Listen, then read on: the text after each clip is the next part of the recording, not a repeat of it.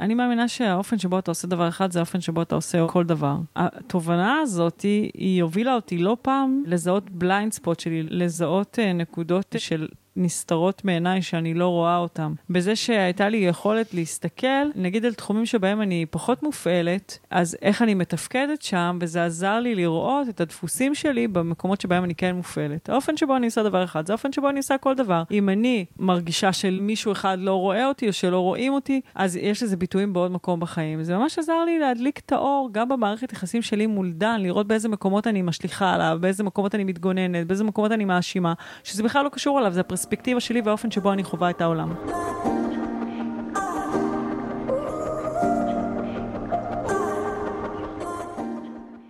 ברוכות הבאות לפודקאסט מאישה לאישה מעבירות את חוכמת השבט.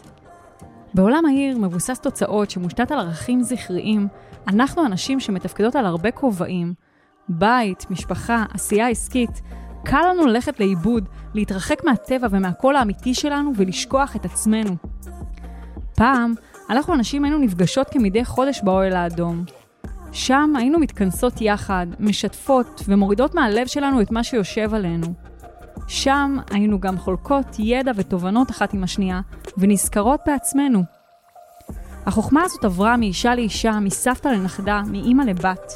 עד ש, עם השנים, העולם התפתח וחוכמת השבט העתיקה הלכה ונעלמה. והיום, החוכמה והתובנות האלה כבר לא זמינות לנו. הבקשה שלי באמצעות הפודקאסט הזה היא להחזיר את הרע ליושנה, לאחל את השבט הנשי, לאפשר לכל אישה ואישה להתאמך על ידי חוכמת השבט ולקבל את הרפואה, התובנות וההשראה מהשבט הנשי שלה. אני מיטל פרייברג לוסטיג, מומחית לתת מודע, מרצה, אומנית יוצרת תכשיטי עוצמה, אימא, אשת איש ומנחת הפודקאסט מאישה לאישה. אנחנו הולכות לשמוע כאן נשים עוצמתיות, מאורות השראה, ולדבר על הקשיים, התובנות ופריצות הדרך שאפשרו להן לצמוח בחייהן, כדי שגם את תוכלי להיזכר שמותר לך להיות מי שאת, שאת עוצמתית וחזקה ויכולה להתמודד עם כל אתגרי החיים. מאישה לאישה. יאללה, מתחילות. אז... אם היינו יושבות עכשיו באוהל האדום, ומסביבנו מלא נשים יפות, אמיצות, חכמות, והיו מדברות איתך על משהו שפיצחת בחיים שלך, על משהו שהבנת, על משהו שעבר דרכו. Mm-hmm. מה, מה זה היה הדבר הזה?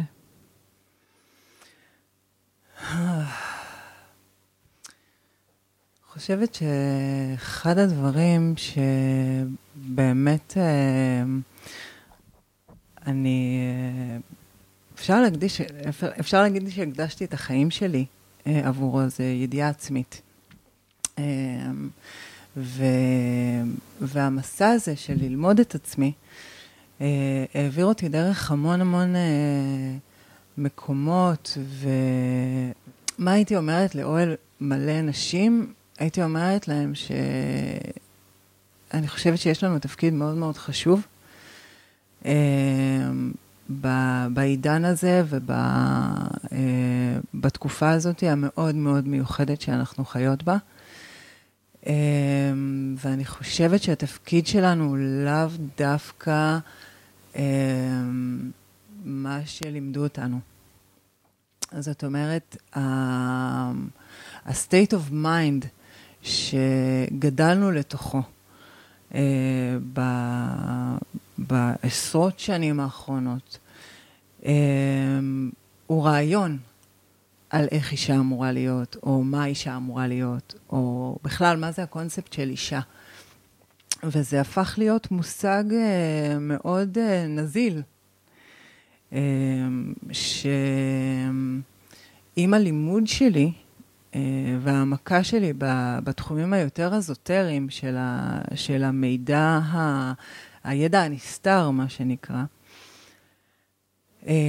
הבנתי יותר לעומק, ועדיין זו הבנה שהיא, מה שנקרא unfolding, כאילו היא עדיין בתהליך של התגלות, מה התפקיד שלנו פה כנשים. וכשירדתי והסתכלתי על איך הנדסו את החברה שלנו, ואיך המגדרים היום נמצאים בלא פחות מאשר מלחמה, אוקיי? כאילו אנחנו, יש, יש מלחמה בחוץ בין גברים לנשים.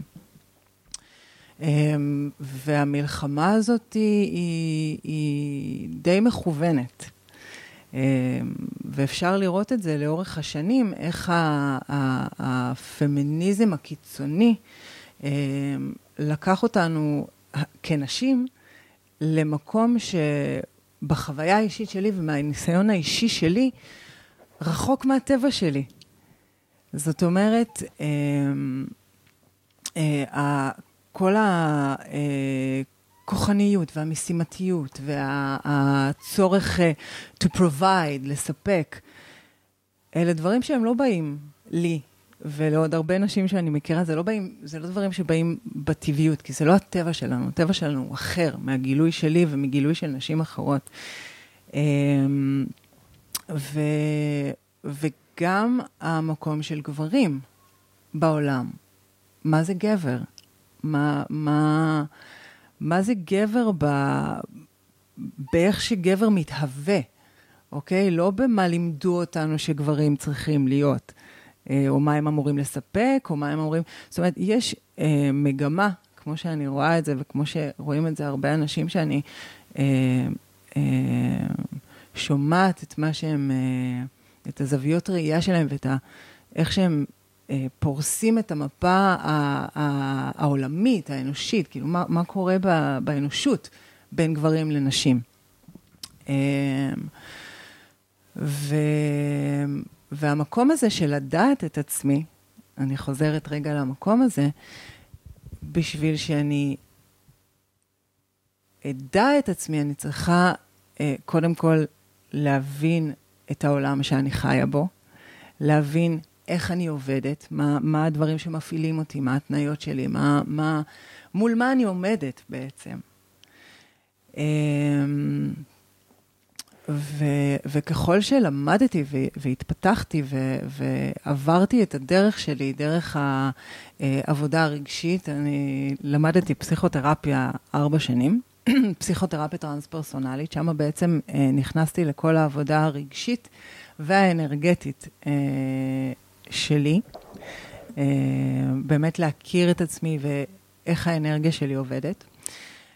זה היה, אלה היו שלוש שנים של, של חניכה מסוג, מסוג מסוים. בשנים שבאו אחרי זה, אה, נכנסתי לעיצוב האנושי, אה, שככה דיברנו עליו קצת קודם, ו, וגם זה היה איזה מין גוף ידע כזה שנתן לי כלים מזווית אחרת, אה, לחקור ולדעת את עצמי. אז אה, בפרק הזה, אנחנו הולכות לדבר על uh, לדעת את עצמך. ויש לי את הזכות uh, לארח את שאאיה. נכון? אני אומרת, נכון? שאאיה, כן. שאאיה. את uh, תכף תספרי לי מה המשמעות של השם, אז תחברי אותי. Mm-hmm. אז יש לי את הזכות לארח את שאאיה היום, שאני הכרתי אותה, אנחנו מכירות כבר המון המון זמן, אני מסתכלת עליה מהצד, היא אמזונה עוצמתית ברמות, היא שם מעוררת השראה, כולה כאילו... מפוצצת בחוכמת נשים, שר ממש לראות עלייך את הגלגולים שאת uh, מתגלגלת בהם, באמת את רק מגיעה למרחב, ופשוט מגיעה איתך כל כך הרבה ידע, זה המון המון ידע לארגן. כן. ושאאיה היא מדריכה אנשים לידיעה עצמית, ובאמת אחד הכלים, ש... או אחד מהחוכמות שהיא נושאת בחובה, זה את החוכמה של ה-Human Design. אותי זה מאוד מעניין, מי שעוקבת אחרי הפודקאסט הזה יודעת שלא פעם הנושא הזה מוזכר, לא פעם שיתפתי, שלי באופן אישי זה עשה סדר בחיים, לדעת את, לדעת את עצמי, לדעת את הדגם שלי. ותכף ניגע בה, מה זה אומר לדעת את עצמך, כן? כי המון פעמים יש יכולה להיות איזושהי מחשבה של כזה, את יודעת, אני, כשהתחלתי את התהליכים התודעתיים שלי,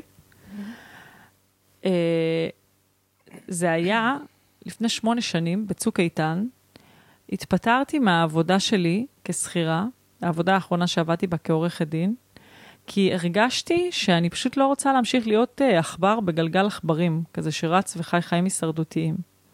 והייתי בטוחה שבעצם אני רק צריכה למצוא רעיון לעסק. כאילו למדתי שיווק, למדתי מחירות, ישבתי ולמדתי, התכוננתי לחיים כזה, ואני כאילו רק צריכה רעיון לעסק, ואז כזה, כל הבעיות שלי בחיים ייפתחו, אני לא אחיה חוויית חיים הישרדותית, ועקבתי אחרי איזה מנטור, והייתה לי, הייתי בכנס שלו, וקיבלתי, או רכשתי פגישה איתו, נורא נורא חיכיתי לפגישה הזאת, כי הייתי בטוחה ששמה כל בעיותיי ייפתרו, ואני מגיעה לפגישה הזאת, ואני אומרת לו בדיוק, אני יושבת בחבר חודש, התפטרתי מהעבודה האחרונה שלי כסחירה, כי אני מבינה שאם אני אמשיך לרוץ על גלגל הזה של מרוץ העכברים, אז אני אמשיך לחיות חוות חיים הישרדותית, אני מבינה שלא באתי לחיות בעולם הזה חוות חיים הישרדותית, שיש פה יותר בשבילי, אני רק צריכה רעיון לעסק, ברגע שיהיה לי עסק, הנה זה השלב היחידי שחסר לי, החלק היחידי שחסר לי ברכבת, והוא אומר לי, תקשיבי, את מנותקת מעצמך לגמרי, את לא מכירה את עצמך, את לא יודעת מי את, לכי תחפשי אנשים שמחבקים עצים, סי למדבר, תכירי את עצמך, עכשיו תקשיבי, אני מדברת לך, מישהי לובשת חליפות, כולי כזה, תודעה סגורה נורא, אני בטוחה שאני מכירה את עצמי, ומקבלת הנבוט הזה בראש, יוצאת משם, בחוויית ייאוש מטורפת, כי חיכיתי לפגישה הזאת כל כך הרבה זמן, יוצאת משם בחוויית ייאוש מטורפת, שאני לא יודעת מאיפה להתחיל. אני כזה, אני לא מכירה אנשים מחבקי עצים, לא חיבקתי עץ בחיים שלי, זה לא הקונספט שלי, ואני יוצאת משם, אני מתחילה לחפש אנשים מחבקי עצים, את לא מאמינה. מאמינה, מאמינה. אני, הייתה לי חוויה די דומה. אני אה, אה, גדלתי בבת ים, אה, ואל כל העולם הרוחני בעצם, אה, הגעתי רק בגיל שלושים.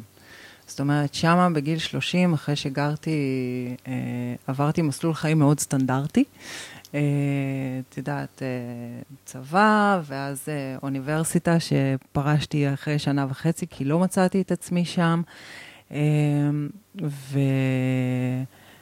והיה לי בן זוג אז חמש שנים, והתחתנו, ו... ו... ובאמת אחרי כמה חודשים התחלתי לקבל התקפי חרדה. זאת אומרת, תמיד היה לי איזשהו, איזושהי תחושה פנימית, של, של פיצול. זאת אומרת, יש את העולם הפנימי שלי, ואת העולם ש, ש, שבו בעצם אה, מתרחשים כל התהליכים שלי, והיה את העולם שלה בחוץ, שבו הכל היה כמו שהוא אמור להיות, by the book, מה שנקרא. ו, והחוויה הזאת של הפיצול הזה, אה, התעוררה ממש ממש חזק אחרי החתונה, שזה היה, הייתי בת עשרים ושבע, משהו כזה. ו... והתחלתי טיפול, ו, ולאט לאט הבנתי,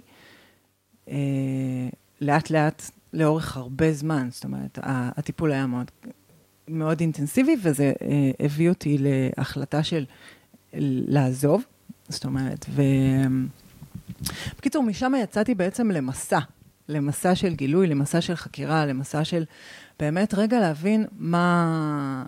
מי אני? למה, למה זה ככה? מה, למה אני לא מצליחה, אה, למה אני לא מצליחה, אה, לעשות את הדברים כמו שצריך? תמיד הייתי... למה אני לא מתאימה לחברה? בדיוק. למה אני לא כמו כולם? למה אני לא כמו כולם? למה אני לא יכולה להתפשר ולחיות חוויית חיים הישרדותית כמו כולם? מה הבעיה שלי? בדיוק. אבל העניין הוא שממש באותה נשימה הייתה בהתנגדות מאוד מאוד עמוקה ללהיות כמו כולם. זאת אומרת, כאילו הקונספט הזה של להיות כמו כולם... לא הסתדר לי בראש. אז, אז מתוך החוויית פיצול הזאת, המאוד מאוד עמוקה, יצאתי בעצם למסע של אה, אה, חקירה ולימוד עצמי. אה, ובגיל שלושים עברתי מה שלאחר מכן הבנתי שנקרא ב, בז'רגונים המקצועיים משבר רוחני. משבר רוחני, לפני ההערה. לפני ההערה. ההערה באה אחרי, שתוברת בתוך, ה, בתוך החושך הזה. מדברים על זה הרבה, על, ה, על, ה, על הלילה הזה, הלילה החשוך. הלילה החשוך של הנשמה. כן, בדיוק. ו... Um, התהליך הזה בעצם מביא אותי היום למקום שאחרי שעברתי ולמדתי את ה, את המקומות שלי, הרגשיים, האנרגטיים, המנטליים. אם אנחנו מדברים על העיצוב האנושי, אז העיצוב האנושי בעצם הוא כלי שעזר לי באופן אישי, אה, מתוך ההתנסות שלו, מתוך ההתנסות בו, בכלים שלו, אה, ללמוד את האנרגיה שלי, ללמוד את איך הראש שלי עובד. זאת אומרת, יש משהו בקנייה הזאת הראשונית לגוף, רק לגוף, בלי מה שהראש חושב עליו. אתה יודע, הראש יכול לחשוב הרבה דברים על הרבה דברים, ועל כל דבר הוא יכול לחשוב כמה דברים שונים. ו... ולאור הניסיון הכואב, נגיד, שהיה לי, עם ההחלטות שהראש שלי עשה, הבנתי שאני לא ממש יכולה לסמוך עליו. זאת אומרת, זה לא משהו שבהכרח אה, אה, יכוון אותי למקום הנכון. אז, אז וואו, ה... וואו, איזה אמירה חזקה. כן. איזה החלטה המוח שלך עשה, הראש שלך עשה ש... אוי, כל כך הרבה... נדעי דוגמה. דוגמאות זה לא הצד החזק שלי בלשלוף. אה... כאילו את אומרת... את יודעת, אפילו סתם, צריך ללכת לעבודה. כאילו, עבודה צריכה להיות ככה וככה, בן זוג שלי צריך להיות ככה וככה. כל התבניות המחשבתיות שלי בעצם אה, עמדו ל... למבחן ריסוק. המוח שלך בעצם יצר לך חוויית חיים שלא הייתה מותאמת למי שאת. האם, האם את מסכימה? אה, כן, in a way. הוא חייב אותך לעמוד באיזה החלטות מסוימות שהוא קיבל. כאילו הוא קיבל החלטות מסוימות מתוך ההתניות שיש בו, ואת היית צריכה להתמודד עם ההשלכות של הדבר. כן, אני חושבת שבמידה מסוימת כולנו עובדים בצורה כזאת. זאת אומרת, עד שאנחנו לא באמת אה, לומדים להתבונן במחשבות שלנו, אה, ואגב, אה, מתוך הלימוד שלי גם שמתי לב שהמחשבות שלנו תמיד עסוקות או בעתיד או בעבר. Hmm. זאת אומרת, אנחנו נמצאים בכל כך הרבה מימדים בו זמנית, שהנוכחות שלנו ותשומת הלב שלנו הפכו להיות המשאב הכי יקר שיש לנו, והמשאב הכי, שהכי נלחמים עליו. רוצה לשאול אותך. כן. את אומרת, אני עברתי משבר רוחני. מה פגשת שם? את ה... בלילה האפל של הנשמה. תראי, מאז היו לי עוד כמה וכמה לילות כאלה. אני מדברת איתך על גיל שלושים, עברו מאז עוד מעט ארבע עשרה שנה, זאת אומרת שהחיים שלי, כמו שלמדתי לראות אותם, היום יש לי פרספקטיבה להסתכל אחורה, הם עברו הרבה מאוד... תהליכים של מוות ולידה מחדש. זה משהו שאני עוברת אחת לכמה זמן. ולמדתי לאהוב את זה, ולמדתי להתמסר לזה, ולמדתי לנוע בתוך זה נכון, כמי שאני, ולא לתת לטלטלות האלה לסחוף אותי איתם, אלא רק להיות זה שזה עובר, זאת שזה עובר דרכה. האישה שפסילטייטד את כל המנעד הרגשי. פסילטייטד? כן, כאילו אני... כלי קיבול, כלי שירות. אוי, זה חזק, חזק, חזק. זה כמו, אתה יודעת, קפצתי דימוי בזמן שדיברת. אני לא יודעת למה, אני לא יודעת, כאילו, אני לא מבינה גדולה בעצים, תראי איזה קטע, אבל עולה לי עץ השיטה, אבל אני לא יודעת אם אני מדייקת בעץ. אבל יש את העצים שהם צומחים ליד מקורות של מים. והם בעצם, אפשר למצוא אותם מסביב לירדן או מסביב לכנרת, ועוד פעם, אני לא מדייקת בשמות של עצים, אתם תאשרו לי אם אני באמת שיטה או שסתם המצאתי את זה, אבל כאילו, הדימוי הזה בשפת הגוף שלך לטובת מי שרואה, לא כולם רואות ביוטיוב, יש כאלה שמאזינות, אז אני אתווך את זה עבורן, אבל במה שאת אמרת, ואת יודעת, זה מדהים בעיניי, ותכף אני רוצה לעשות תגדל ברמות שאין לתאר למתנה שאת מביאה לנו למרחב כאן, אז העץ הזה שצומח בתוך המים, יש בו מצד אחד חוזק, ומצד שני את הגמישות בעצם לעבור, לעבור את המסע ביחד עם המים שזורמים בו, הם לא שוברים אותו, לא פוגעים בו, אה, ולא מחלישים אותו, אלא יש לו את החוזק הזה, ויש לו את הגמישות, לעבור את תהליכי המוות והלידה, או להחזיק את המרחב, או להיות כלי הקיבול הזה. רוצה לספר לך, שגמישות או כניעה, היו איכויות מאוד ידועות לשמצה אצלי. ועד היום, כשמגיע מוות, תנועה של מוות, אני חושבת שאני אני נהיית יותר טובה בלהסכים, ולא להתנגד. כניעה עדיין מילה שלקח לי זמן לעשות את השלום. יש על זה פרק, בפרק כוחו, בספר כוחו של הרגע הזה, יש פרק על כניעה, תקשיבי, אחותי, אני כאילו עבר לידי, אני דילגתי עליו כמה פעמים, מרוב שהייתה לי התנגדות עזה אליו, ו... ובאופן כללי אני מפתחת את המיומנויות, לשהות בחשיכה, לא מקרי, שהבאת את הנושא הזה עכשיו, ואני מרגישה שיש לך מתנה מאוד מאוד גדולה, לתת למרחב הזה, במקום הזה של מורה דרך לשדאוז, לצללים. לגמרי. ועוד דבר שחשוב לי להגיד, את יודעת, התכשיטי העוצמה שאני יוצרת, הם בראש ובראשונה היו אה, כלי שלי, שאפשר לי לעבור תהליך של ריפוי, שאפשר לי להתחבר לאיכויות הנקביות שבבריאה, כדי להיכנס להיריון. זה מה שאפשר לי להיכנס בסופו של דבר להיריון, ולהביא את נער אור לעולם. ואחד מהסמלים שאני מרגישה, שמביא איתו את החוכמה, של המוות ולידה, ולא פעם ממליצה באמת לנשים בקרבתי, נותנת מתנה לנשים שאני רואה שעברו תהליך של מוות ולידה וצריכות עזרה עם זה, אני נותנת להם מתנה את הלוטוס. כי הלוטוס יש לו מאוד את החוכמה הזאת של אפשר רגע למות, יהיה גם מחר, כאילו, יש גם, יש גם מחר, ואפשר שנייה רגע להיות פה, במוות הזה. בואי נדבר על המוות הזה.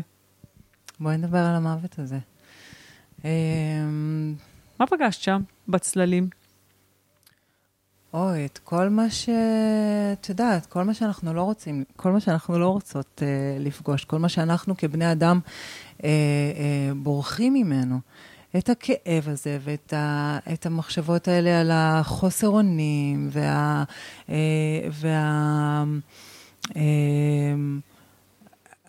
את יודעת, כל, כל מה שאנחנו לא רוצים לגעת בו בעצם, אה, מה, מי אני, מה אני, במה אני טובה, איך, איך, אה, מה בעצם יש לי להביא אה, לעולם, איך אני מתמודדת עם העולם הזה, איך אני מתמודדת עם הרגשות שלי, למה אני כל כך מופעלת מכל כך הרבה דברים. אה, ואחת אה, מחוויות המוות הכי אה, עוצמתיות ש, שחוויתי, זה היה אה, בלידה של הבן הראשון שלי. משהו, באמת, כאילו מעבר לזה שהלידה הייתה, וואו, היא הייתה לידת בית מאוד מאוד עוצמתית ומאוד מאוד מכוננת. זאת אומרת, היה משהו בתהליך שעברתי בזמן ההיריון, שהיה כולו, אם את מדברת על קנייה, אז הוא היה כולו בהתכוונות, להתמסרות לדבר הזה, שאין לי שום דרך לשלוט בו בראש שלי. זאת אומרת, אני לא יודעת איך זה גדל, אני לא יודעת איך זה אמור לצאת, אני לא... אין, אין לי מושג, כאילו. ו, ו, וגם יותר מזה, לא רציתי, לא רציתי להכניס... לא ראיתי סרטי הכנה, לא, לא, לא הייתי בקורסים, לא הייתי, בש... כאילו, נפגשתי עם המיילדת שלי, ועסקתי באופן מודע, בלעשות מה, ש... מה שנעים לי, ומה שטוב לגוף שלי, ולטפל בעצמי בגוף שלי, וכמה שיותר לנקות את הראש שלי, מרעיונות של איך זה אמור להיות, ומה צריך להיות, ומה אני אמורה לעשות, כי גיליתי ש... ה... הידע שלי מתעורר ברגע. זאת אומרת, הגוף שלי הוא מאוד אינטואיטיבי. אגב, העיצוב האנושי. זאת אומרת, הא... האינטואיציה שלי היא זאתי שמכוונת אותי. ו... ולעבור במקום הזה של להגיע לשלב ש... אוקיי, התינוק עכשיו עומד לצאת. זה כואב, את יודעת, כאבים, הגוף, ממש הרגשתי שאני הולכת למות. ו, וברגע הזה, ש, שהרגשתי שזהו, אין, אני מתה. אני זוכרת את התחושה הזאת, אני הייתי באמבטיה, והייתי ככה, ופשוט, זהו, אני מתה, וברגע שהכל נהיה שחור, ו, וכאילו, מתתי, הילד יצא. וואו. כאילו, זה היה, תראה, יש לי צמרמורות שאני מדברת על זה, זה, זה באמת הייתה חוויה של, אני מסכימה למות כדי שמשהו חדש ייוולד. ו- וזה התמסרות לכוח שהוא גדול ממני, זאת אומרת, אני חלק מאוד אקטיבי, אה, ומאוד אה, משמעותי, אני, אני חלק, אה, אה, I'm co-creator, אני שותפה בבריאה. בדיוק, אני שותפה יוצרת בדבר הזה, אבל, אבל לדבר הזה יש כוח יותר גדול ממני. איך זה השפיע על חוויית החיים שלך? ללמוד את התנועה הזאת, כי זו תנועה שלומדים אותה. זו תנועה שלומדים אותה, וזו תנועה שהיא... כאילו, את לומדת לזוז מהדרך. את לומדת לזוז לבריאה מהדרך, באיזשהו מקום. לגמרי, לעבוד איתה בשיתוף פעולה. זאת אומרת, והשיתוף פעולה הזה, הצלחתי להגיע אליו מתוך הלימוד הזה של מי אני, איך הרגשות שלי עובדים, מה משפיע עליי, מה המחשבות שלי שמייצרות את הסיפורים שלי, מה הטראומות שאני סוחבת, מה האמונות שאני סוחבת, ואת כולם לנתץ. זאת אומרת, אני באה חדשה, אני, אני שמה סימן שאלה על כל מה שלימדו אותי, ואני עושה קפיצה לשלוש שנים האחרונות, אה, שהעולם שלנו עבר באמת, אה, אה, לא יודעת, ניפוץ מסגרות, לא יודעת, אחד המשמעותיים שקרו ב, ב, ביקום, אז התמונה הגדולה הפכה להיות הרבה יותר בהירה, וההבנה של איך הבחוץ נראה, וההבנה של הבחוץ הוא בעצם בהתאמה למה שבפנים, הביא אותי למקום של alignment, ההבנה של המיקרוקוסמוס, כן, המיקרוקוסמוס שאני, בתוך המקרוקוסמוס שאנחנו חיים בו. וזה מקום שהוא תפס הרבה תאוצה בלימוד שלי בחודשים האחרונים, וזה בעצם הלימוד של החוק הטבעי. חכי רגע. אני נורא מתחברת לסיפור לידה שהבאת. אני מאמינה שהאופן שבו אתה עושה דבר אחד, זה האופן שבו אתה עושה כל דבר. והתובנה הזאת היא הובילה אותי לא פעם לזהות בליינד ספוט שלי, לזהות נקודות של נסתרות מעיניי שאני לא רואה אותן. בזה שהייתה לי יכולת להסתכל, נגיד על תחומים שבהם אני פחות מופעלת, אז איך אני מתפקדת שם, וזה עזר לי לראות את הדפוסים שלי במקומות שבהם אני כן מופעלת. האופן שבו אני עושה דבר אחד, זה האופן שבו אני עושה כל דבר. אם אני, אה, אה, לא יודעת מה, אה, מרגישה שמישהו אחד לא רואה אותי, או שלא רואים אותי, אז יש לזה ביטויים בעוד מקום בחיים. זה ממש עזר לי להדליק את האור, גם במערכת יחסים שלי מול דן, לראות באיזה מקומות אני משליחה עליו, באיזה מקומות אני מתגוננת, באיזה מקומות אני מאשימה, שזה בכלל לא קשור עליו, זה הפרספקטיבה שלי והאופן שבו אני חווה את העולם. כשאני התכוננתי לחוויית הלידה שלי עם אורי, שזו הייתה לידת בית, אחד הדברים שבאמת הבנתי, שאם יהיה משהו שיגרום לי, להיות עשרים ומשהו שעות במה שנקרא בתהליך הלידה, והבנתי שאני לא רוצה את זה, אני רוצה שזה יקרה ומהר, זה המיינד שלי. אם המיינד שלי ינסה לשלוט על הסיטואציה כמו שהוא עושה בחיים שלי באופן כללי, אני לא אצליח ללדת, כי הגוף יודע ללדת, אבל המוח, אם הוא ינסה לשלוט במצב וינסה לכוון אותו, אז אני אהיה במקום שבו אני נקרעת בין הגוף שיודע טוב מאוד מה לעשות, לבין המוח שמנסה לשלוט עליו, ככה אפשר להגיד, כל חיי. זאת אומרת, ראיתי את הביטוי הזה של מוח שליט על הגוף, לא קשוב ל... אוקיי, יש לי עכשיו כאבי וסת, קחי כדור, למה המוח שליט וצריך לתפקד. זה גם, זה אפרופו התניות של החברה שאת מדברת עליהן. אני עכשיו חולה, הגוף שלי מדבר איתי, לא, לא, קומי, תתקלחי, תתלבשי, כי יש דברים לעשות, וקבעתי עם אנשים, עכשיו תבטלי.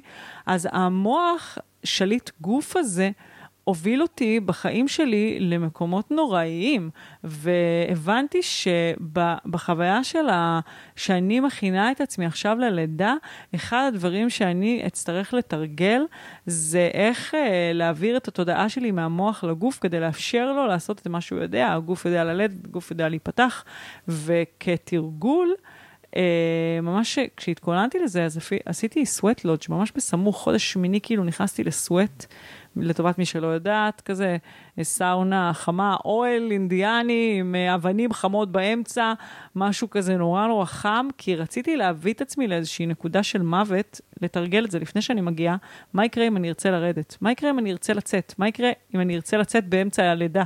מה יקרה אם אני ארצה לצאת באמצע הלידה? זה גם ניסיון לקבל איזושהי שליטה.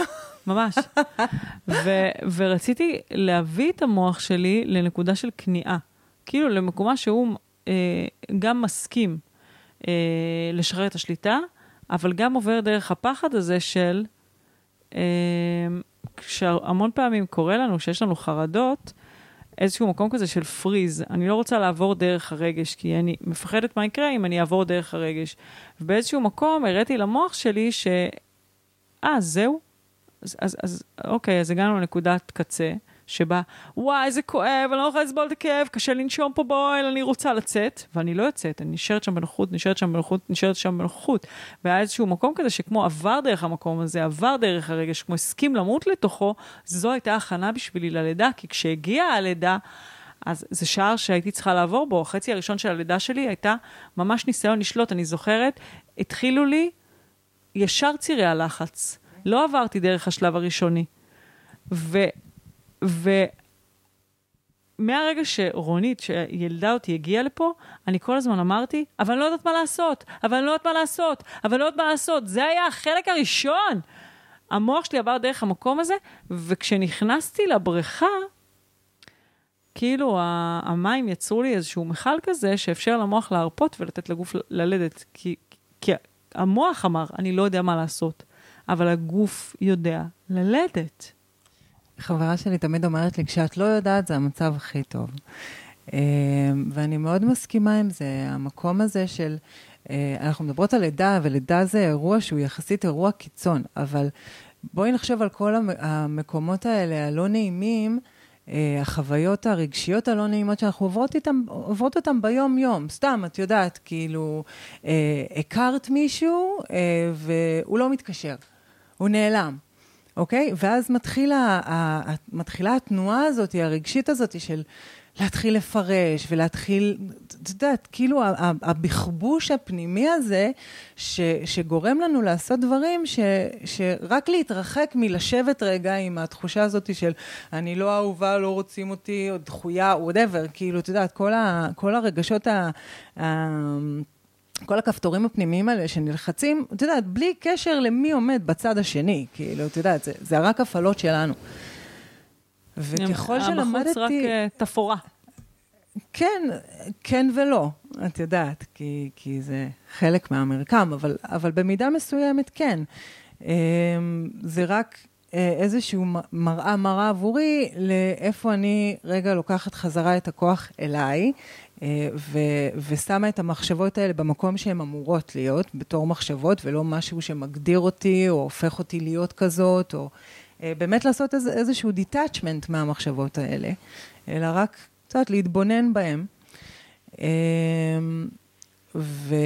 והמקום הזה של, של להתמודד עם הפחדים ו- ולעבור דרכם, זה נכון גם ברמה, שוב, ברמה של המיקרוקוסמוס שלנו כבני אדם מול סיטואציות בחיים ומצבים לא נעימים ו- ו- ודברים שצריך להתמודד איתם, וגם ברמה ה- ברמת המקרו, ברמת מה שקורה בעולם, איך אנחנו בעצם מתגברים על הפחד הזה, ש... על התודעה הזאת ש... שכל הזמן אה, מפמפמים לנו, כל פעם מפחידים אותנו ממשהו אחר. אה, ו... ובעצם אה, לדעת את עצמי, לדעת איך הראש שלי עובד, לדעת איך, ה... איך המציאות בחוץ עובדת, אה, לדעת להבחין בין אה, המציאות האובייקטיבית, לבין החוויה הסובייקטיבית שלי למולה. זאת אומרת, זה הבחנות שמאוד מאוד חשוב לדעת לעשות אותם כדי להתנהל נכון. תגידי, כן. מה זה Human Design לטובת מי שלא, אין לה מושג מה זה בכלל? Human Design זה, זה כלי שאני פגשתי לפני שבע שנים, שבעצם הוא מהווה איזשהו כלי עזר לקבלת החלטות. אז עכשיו, זה כלי עזר מאוד מתוחכם, וזה גוף ידע אדיר, באמת, כאילו, אם, אם את מדברת על, על דברים שהמוח שלנו מחפש כדי לקבל שליטה, אז, אז ה, ה, הידע של העיצוב האנושי בעצם הוא מה שהראש שלי אה, אה, התלבש עליו, ולמד אותו ו- ושאב ממנו ידע, בזמן שהגוף שלי היה עסוק ב- ב- בשחרור של ההתניות. זאת אומרת, העיצוב האנושי הוא גוף ידע מרתק, אבל ה- המהות שלו, ה- ה- ה- מה שהוא באמת נתן לי, אה, זה את המקום הזה, לנוח בתוכו, בזמן שהמיינד שלי מתחרפן עכשיו. זה אוכל המנטל, המוח מתפוצץ. לגמרי. ועם זה שהוא מקבל כרגע את, הש... את הצורך להשיג שליטה, את הסיפוק הגוף, הזה, הגוף כן. יכול לנוח. הגוף יכול אה, להיות. להיות. אני נורא מתחברת למה שאת אומרת, זה חזק ברמות שאין לתאר. אה, כן. עכשיו, שוב, אני, אני קופצת לפרק לימודים האחרון שלי, זאת אומרת, מה שהידע האחרון שאני אה, התחלתי לצלול לתוכו, אה, והתחלתי לדבר עליו, זה בעצם החוק הטבעי. אה, העניין הזה של מה החוקים של המרחב הזה, שאנחנו מתקיימים בתוכו, בלי שום קשר לחוקים החברתיים, הקולקטיביים, המותנים, המהונדסים, שגידלו אותנו לתוכם. זאת אומרת, הבחירה שלי, לפני ארבע עשרה שנה, ללכת ללמוד אה, פסיכותרפיה בגישה הוליסטית, זאת אומרת, אה, לראות איך הגוף והנפש מתיישבים, או זזים, או אה, חלק מתוך משהו הרבה יותר גדול, שאנחנו נמצאים בתוכו, בין אם אנחנו מודעים אליו או לא, החוקים האלה פועלים עלינו. ומה שקורה זה שכשאנחנו פועלים נגד החוקים האלה, יש תוצאות, consequences.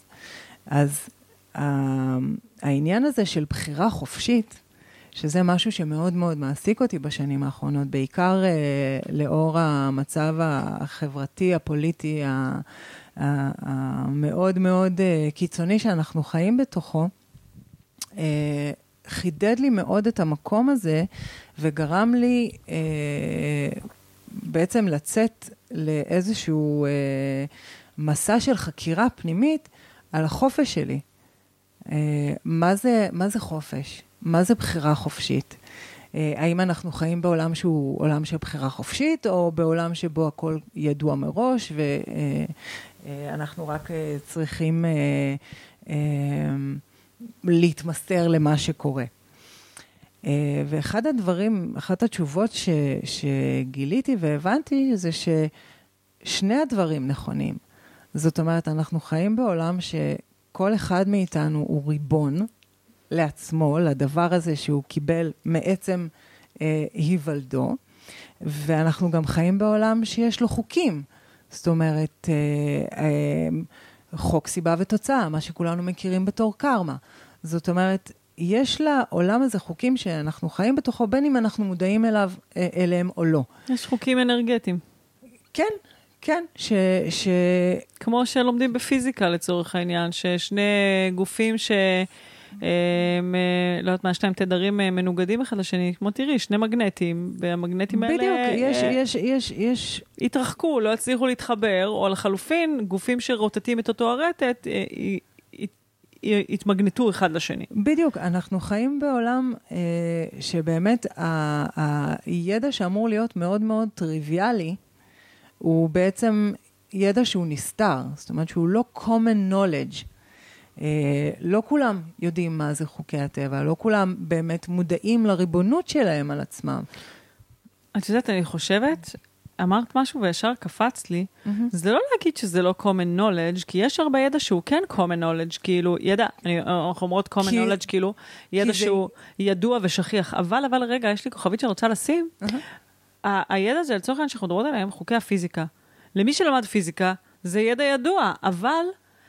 לא עושים השלכה. מה, לא מחברים. זה כמו שכאילו להסתכל ברפואה רק על הגוף, או רק על הנפש, זה החמצה מטורפת. את יודעת, אנחנו מלמדים רפואת על, אנחנו מלמדים ריפוי עצמי. השיטה שאנחנו מלמדים, היא שיטה שבעצם מאפשרת לזהות את הגורם השורשי הספציפי, את גורם הסטרס הספציפי בנפש, שמייצר מחלות, סרטן, פסוריאזיס, פיברומיאלגיה, כל המחלות האלה. ויש לזה גורם ספציפי בנפש, כשאת מרפאה את הגורם הספציפי בנפש, הוא משליח גם על הגוף. אז זאת אומרת, הידע קיים, אבל לא מחברים אותו. לא מחברים אותו, כי... כמו חוקי הפיזיקה, שהם משפיעים עלינו, כי אנחנו אורגניזם. זה משפיע לגמרי, גם עלינו. לגמרי, לגמרי, לגמרי. ו- ולא מלמדים אותנו את הדברים האלה אה, די במכוון. זאת אומרת, כי, כי ברגע שאנחנו נדע את החוקים האלה, וברגע שאנחנו נבין את הריבונות ה- ה- הפנימית שלנו על עצמנו, וברגע שנדע מי אנחנו, לא יהיה אפשר לשלוט בנו. וזה בעצם משחקי השליטה ש- שמתנהלים במרחב שאנחנו חיים בו. היה לי משהו שרציתי להגיד, וברח לי. אני רק רוצה להדד את הכל הזה, לטובת המשפט שאמרת כרגע, את יודעת, בגלל שיש את השיח הזה של הקונספירציה, הקונספירציה, אז כאילו הוא שם פה בתוך סוגריים, שהאמירה הזאת יכולה להיות נכונה לתפיסות עולם מסוימות, לרבדים מסוימים, לקונספירציות מסוימות, אבל הייתי רוצה להתייחס אליה דווקא בממד היותר, בוא נגיד, מיסטי או... או חוקי. כאילו איזושהי חוקיות מסוימת. יש סיבה לזה שקיימות תנועות מנוגדות בבריאה. יש איזשהו משהו שבעצם אה, הכוחות האלה שמושכים לכל מיני כיוונים, הם חלק מאיזשהו שלם, הם חלק ממארג שמייצר איזשהו שלם, כי אם לצורך העניין, אני לא הייתי פוגשת בחוץ התנגדות, או לא הייתי פוגשת את, ה, את הצללים שלי, או לא הייתי פוגשת תנועות מסוימות בנפש שלי, אז גם לא הייתי יכולה לפגוש תנועות אחרות בנפש שלי, שאפשרו לי להתרחב או אפשרו לי להיות מחל. אם אנחנו שנייה רגע מסתכלות על זה בממד היותר עמוק, ולא בממד הקונספירטיבי של שנייה רגע, מי שולט בנו, או כאילו אני בכוונה... אני, אני מה בכוונה... זה, מה זה קונספירציה? בואי לא ניכנס ל... זהו, אני, אבל, אני אבל לא רוצה אני, להיכנס. זהו, אני, בחבר... אני אבל... בכוונה מחזירה אותנו כן, כן, כן. למיקרו ולא למקרו. כי מבחינתי, היציאה החוצה היא תמיד כדי להיכנס פנימה. לגמרי. ו... אבל, אבל זה לא נפרד. זאת אומרת, אני לא יכולה מבחינת... נגיד, זה משהו שלא מדברים עליו, על מוסר. מה נכון? זאת אומרת, מהי האמת האבסולוטית הנצחית שקיימת, ו, ואיך אנחנו באופן שיטתי כאנושות... לא משמידים את עצמנו. אנחנו, שוב. אנחנו כן משמידים את עצמנו, כי איבדנו את, ה, את הבסיס המוסרי הזה של להבדיל בין טוב לרע. זאת אומרת, אם, אם אנחנו לא יודעים לה, להגיד... מה טוב ומה רע, או אם אנחנו כ- כאנושות אומרים שזה בסדר לעשות ככה למישהו אחד ולמישהו אחר לא, וזה בסדר שלמישהו אחד יהיו זכויות כאלה ולמישהו אחר לא, זה כבר, כבר מתחיל לקום. חד משמעית. אנחנו כבר עובדים הפוך מהחוקים של הטבע. את יודעת, פותחת פה מלא מלא סוגריים, אבל יש עדיין מדינות בעולם שבהן לנשים אין זכויות, אין זכות הצבעה, אין זכות בלעדית, אלא עדיין היום אנחנו יושבות פה שנת אלפיים עשרים ושלוש, ויש human being, יש בני אדם על הכוכב הזה, שאשכרה אין להם זכות ריבונות על הגוף שלהם. נכון. מטורף. את יודעת, רוצה לגעת במשהו שאמרת. את יודעת, אני אה, חייתי חיים שהם היו מאוד, אה, מאוד בתוך ההסללה. זאת אומרת, אה, לא, לא ידעתי כמה בחירות בחרתי בחיים שלי, ממקום שבכלל לא היה מתוך הרצונות שלי, אלא מתוך אה, איזושהי תפיסה ילדית של מה מצפים ממני. בחרתי להיות עורכת דין, זו הייתה זהות, הזהות הזאת הגדירה אותי, זה לא היה מקצוע, זו הייתה זהות. שבחסותה היו דברים שהיה מותר לי לעשות ואסור לי לעשות, למשל, כעורך הדין, והתדמית הזאת שהחזקתי, זה לא היה פוליטיקלי קורקט שאני אבכה על הקבר שלי, סבתא שלי. כי זו התדמית שהחזקתי, החזקתי תדמית של מישהי קשוחה. Uh, התדמית הזאת היא גרמה לי גם uh, להתחתן, או לא להתחתן, זה היה כמעט להתחתן, כן, תודה לאל, כן, אבל גרמה לי להיות בזוגיות עם, uh, עם uh, מישהו שגם כן עסק באיזה מקצוע נורא מכובד. זאת אומרת, הבחירות שלי נעשו נורא מהבחוץ, לא מתוך משהו שהיה מותאם לי ולמי שאני, ואחד המקומות ש... כשחייתי מהתדמית, דרך התדמית הזאת, היא אחד המקומות שהיה לי הכי קשה בהם, ודרך אגב, כשהתחלתי אני להעביר תהליכים רוחניים, זה היה אחד הדברים ששמתי אותם בכותרת שלי, ו... וגרם לנהירה מאוד גדולה של אנשים אליי, זה היה איך לקבל החלטות. ממש, אחד המוצרים הראשונים שיצרתי היה כלי לקבלת החלטות, סרטון לקבלת החלטות, תקשיבי, את יודעת מה זה התפוצץ? התפוצץ. למה התפוצץ? כי... Uh, בדומה ממש לאנשים שהגיעו ללמוד אצלי, אחרי שהתחברתי לעצמי, לי היה נורא קשה לקבל החלטות. כי כשאת לא מחוברת לעצמך, ואת לא פועלת מתוך התנועה הטבעית שלך, אלא את פועלת מתוך הבחוץ, אז אין לך איזשהו ערך מרכזי, או איזשהו גיידליין, או איזשהו סנטר, שמוביל אותך בקבלת ההחלטות שלך. עכשיו, את יודעת, uh, רונן גפני, אני לא יודעת אם את מכירה אותו, הוא מדבר... יש לו איזה משחק מדהים שממש שפותח תודעת שפע במשחק שקוראים לו פרשביז. ובמשחק הזה מדברים על, ה... על זה שהטלת קובייה היא שקולה לקבלת החלטות. אתה לא יכול להתקדם במשחק אם אתה לא זורק את הקובייה, וככה גם בחיים. אתה לא יכול להתקדם במשחק אם אתה לא מקבל החלטות. כשאת לא מחוברת לעצמך, בטח ובטח שאת הופכת להיות אימא, ואת צריכה לקבל החלטות שהן לא רק בעבור עצמך. יש לך הרבה סטרס שמלווה את החיים שלך, כי מה יקרה אם את תקבלי החלטה שהיא לא נכונה? טוב, בסדר, אם את מקבלת את זה ביחס לעצמך, את יכולה להתמודד עם ההשלכות.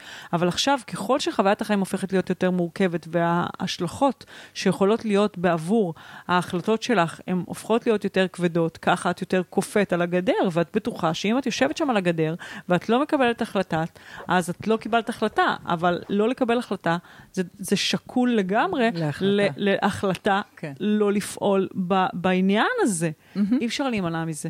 נכון. ו- ולכן שכשאת מתחברת לעצמך ואת יודעת את עצמך, התהליך שקבלת החלטות ולהתקדם באמת לכיוון שנכון לך בחיים הופך להיות קל.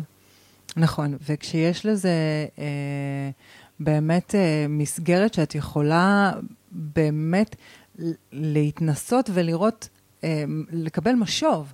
זאת אומרת, מה קורה כשאני פועלת ככה? מה קורה כשאני פועלת ככה? נגיד, הניסוי של העיצוב האנושי מאוד עזר לי לשבת בתוך הבכבוש התודעתי הזה, ו- ולראות מתי הגוף שלי זז.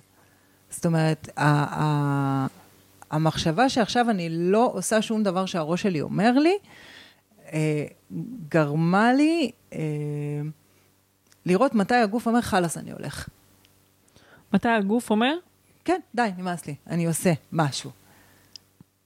וואו, וואו, וואו, וואו. אבל, אבל שוב, זה... זה, זה, זה חזק כמו שאתה אומרת זה. זה חזק נורא. זה, זה מאוד חזק, כי, כי זה בעצם אה, אפשר לי אה, ללמוד, לקרוא את האנרגיה אחרת. זאת אומרת, לראות מתי מישהו מדבר איתי כשהוא... באיזשהו מיינד טריפ, ומתי הוא באמת מגיע מתוך איזשהו חיבור פנימי, מתוך איזשהו אה, אה, אנרגיה שהיא יותר קרובה למקור שלו. בואי נדבר על החוקים של הטבע, במובן של באמת המקום הזה של קריאת, קריאת האנרגיה. אני רוצה שנייה רגע, לטובת מי שמקשיבות, להכניס אותם לתוך השיחה, כי אני, אני חוקרת, חובבת אומנם של ה-Human Design, אבל בי זה מאוד מאוד תומך. ממש חובבת לגמרי, אבל זה תומך, תמך בי. המעט שכן הצלחתי להפנים לחיים שלי, כמו למשל להבין את, להבין את הסמכות שלי, לצורך קבלת החלטות, uh-huh. שינה לי את החיים בקטע פסיכי. סמכות שלי, סמכות רגשית. כן. שינה לי את החיים בקטע אחר להבין שאני לא מקבלת החלטות ברגע, כי אני לא סקרלית, אבל דן כן. דן מקבל החלטות ברגע. אז, אז זה כאילו, גם משהו בזוגיות שלנו, נפתח בקטע אחר, כשהבנו מאיזה מקום, מאיזה מקום אנחנו פועלים. כן. רוצה... אבל להכניס את, ה, את מי שמאזינה לנו לתוך הדבר הזה, יש משהו נורא נורא חזק ביכולת, אה, כמו לצאת מתוך עצמי, אה, ולהסתכל מלמעלה. עכשיו, זה לא בדיוק לצאת מתוך עצמי, כי אני כן מתאפשר לי לצאת מהראש שלי ולהיכנס לתוך הגוף. אז זה לא בדיוק לצאת מתוך עצמי, אבל זה לצאת מתוך המוח שלי, ולא לפעול מתוך כל האשליות שלו. תראה, בקורסים שאני מלמדת, אני כל הזמן מדברת על זה שכשאנחנו ילדים קטנים, אנחנו בעצם רושמים בכל אחד מהחושים שלנו את כל מה שקורה לנו. אנחנו כמו מקליטים, אנחנו כמו איזה מכשיר הקלטה. לגמרי. כשהפכתי להיות אימא, ראיתי את זה בצורה פנומנלית, כשאורי היה הולך לישון, ואותו דבר היום אני רואה את זה על נער אור, הם מרדימים את עצמם כמו שאני הייתי מרדימה את עצמם. זאת אומרת, הוא שר לעצמו שיר ערס, את מה שאני נג... וזה כאילו מטורף להבין כמה אנחנו מקליטים, אבל לא רק משהו בסאונד, בריח, בשמיעה, בטמפרטורה. לגמרי, אנחנו יצורים כל כך מפותחים, ואנחנו, ככל שאנחנו גדלים, אנחנו מתרחקים מהטבע הזה, מהיכולת הזאת היא באמת לחוש בכל החושים, ולפעול לא רק מתוך הדבר הזה שהוא כל כך מתוכנת, המוח שלנו. שזה... mind blowing לראות, כאילו... כמה, כמה... כמה הוא מתוכנת, כמה התניות. כמה אז, הוא מתוכנת. אז כן. אחד הדברים שאני אומרת, שהמוח שלנו, כמו אפשר להגיד, צופה בשידורים החוזרים. זאת אומרת, כאילו, זה כמו לראות חברים עכשיו, לגמרי. שוב ושוב ושוב, ולהגיד, אבל, אבל למה פיבי לא מתחתנת, או למה היא לא מוצאת דבר מישהו, או כאילו... היא לא תמצא, היא בתוך הלופ של הדבר הזה, זה כאילו כמו לצד... לצעוד במסדרונות הצעירים שלך, הלא חזור. זה תמיד ייצר אותה חוויית חיים, בשביל ליצור חוויית חיים אחרת, אני צריכה כמו לטפס מעל הדבר הזה, לצאת מתוך המוח שלי, להסתכל עליו מלמעלה, ללמוד אותו, ואז להיכנס לתוך הגוף. ב... בואי נדבר על זה. בואי נדבר על זה. אחד הדברים, אני, אני אוספת מורים. אני כל, כל תקופה מסוימת לומדת אצל, אצל, אצל איזה גוף ידע אחר, והמקום הזה של להתחבר ל... למקור אנרגיה שלי. זאת אומרת, הרבה מה... לימודים של ה-New Age, שמשם הגעתי והתחלתי, מלמדים אותנו לתקשר, או ליצור קשר, או לבקש תמיכה, עם כל מיני ישויות, או כוחות ואנרגיות שהן מחוצה לנו. גם, גם דתות, לצורך העניין, מלמדים אותנו לפנות לאיזשהו כוח חיצוני גדול, מאיתנו. שמה פה כוכבית, סוגריים, תכף אני אתייחס, כן? ומה שהבנתי ומה שאני לומדת, זה המקום הזה של להתחבר לישות שהיא אני, בלי לערב שום אנרגיה, שום ישות, שום חוצן, שום, את יודעת, כאילו, הקולות של האנססטרס שלנו, הם, הם, הם בתוך הדם שלנו, הם בתוך הנשמה שלנו, הם קולות שמגיעים מתוכנו. הקולות של האימהות שלנו, והשרשרת הדורית שלנו, חיות בתוכנו. לגמרי, לגמרי, ואני, ועוד הרבה, הרבה, הרבה, הרבה, הרבה לפני. דרך אגב, זה הכוח של הפודקאסט הזה. הכוח mm-hmm. של הפודקאסט הזה הוא בזה שנשים חכמות שיושבות פה וחולקות את התובנות שלהם ואת הגילויים שלהם, עוזרות לאנשים באויל הווירטואלי שלנו להיזכר. Mm-hmm. כן, כן. מה פגשת בתוך עצמך ששינה את חוויית חייך מהקצה לקצה? כשאת אומרת, את, את אומרת חוקי הטבע.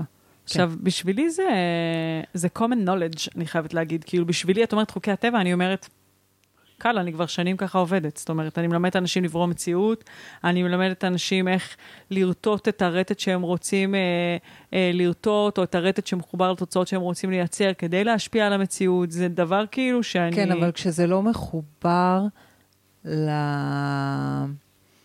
למקום הנכון, שזה לא מגיע עם, עם, עם הבנה מוסרית עמוקה של נכון ולא נכון, כן. זה, זה הופך להיות ריסקי. למה את מתכוונת?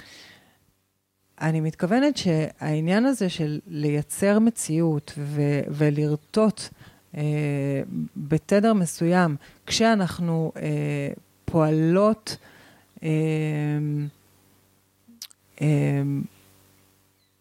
שלא בהרמוניה עם, עם המקום הזה של מי אני, ה- הלב שלי, הראש שלי, והנשמה, אה, זאת אומרת, כל הגופים, בטן, הפה שלי אומרת מה שהראש שלי אה, אה, חושב, ומה שהבטן שלי מרגישה. זאת אומרת, יש, יש איזשהו alignment בין כל הגופים, ואני לא אה, פוגעת באף אחד. זאת אומרת, המקום הזה של, של באמת לעבוד עם האנרגיה שלי, מתוכי, מתוך חיבור פנימי שלי, לכוח גדול יותר ממני. ו, וכשזה לא נעשה ב, מתוך הבנה והכרה אה, של מה נכון ולא נכון, זה, אנחנו רואים את התוצאות של זה בעולם. כשאת אומרת נכון או לא נכון, את אומרת נכון או לא נכון לי, או נכון או לא נכון לא אקולוגית נכון, לחברה? אובייקטיבית, אובייקטיבית. או... כן. למשל? כן. כל אה, מעשה שנעשה בכפייה, כל אה, מניפולציה רגשית, כל, כל אה, רצון שלי שפוגע בזכות הבחירה של מישהו אחר, זה, אה, הוא לא, זה לא בהלימה. תני דוגמה. את באה לפה עם מסר, תני דוגמה. אה... איפה פגשת את זה בחיים שלך? איפה פגשת את זה בחיים שלך, שיצור מתפתח, שהתפתח לידך, ישתמש בחוקים של הבריאה בצורה לא מסרית, לקפות עלייך איזשהו רצון שלו. סופר סקרנית. סופר סקרנית, אחותי, כאילו כל ה... נו, נו, נו. לא רצית להיכנס לזה, אבל נגיד, כל העניין הזה של התהליכים הרפואיים האלה, ש... שנכפו על הרבה מאוד מדינות, זה, זה תהליך שהוא אה, נעשה לא, אה,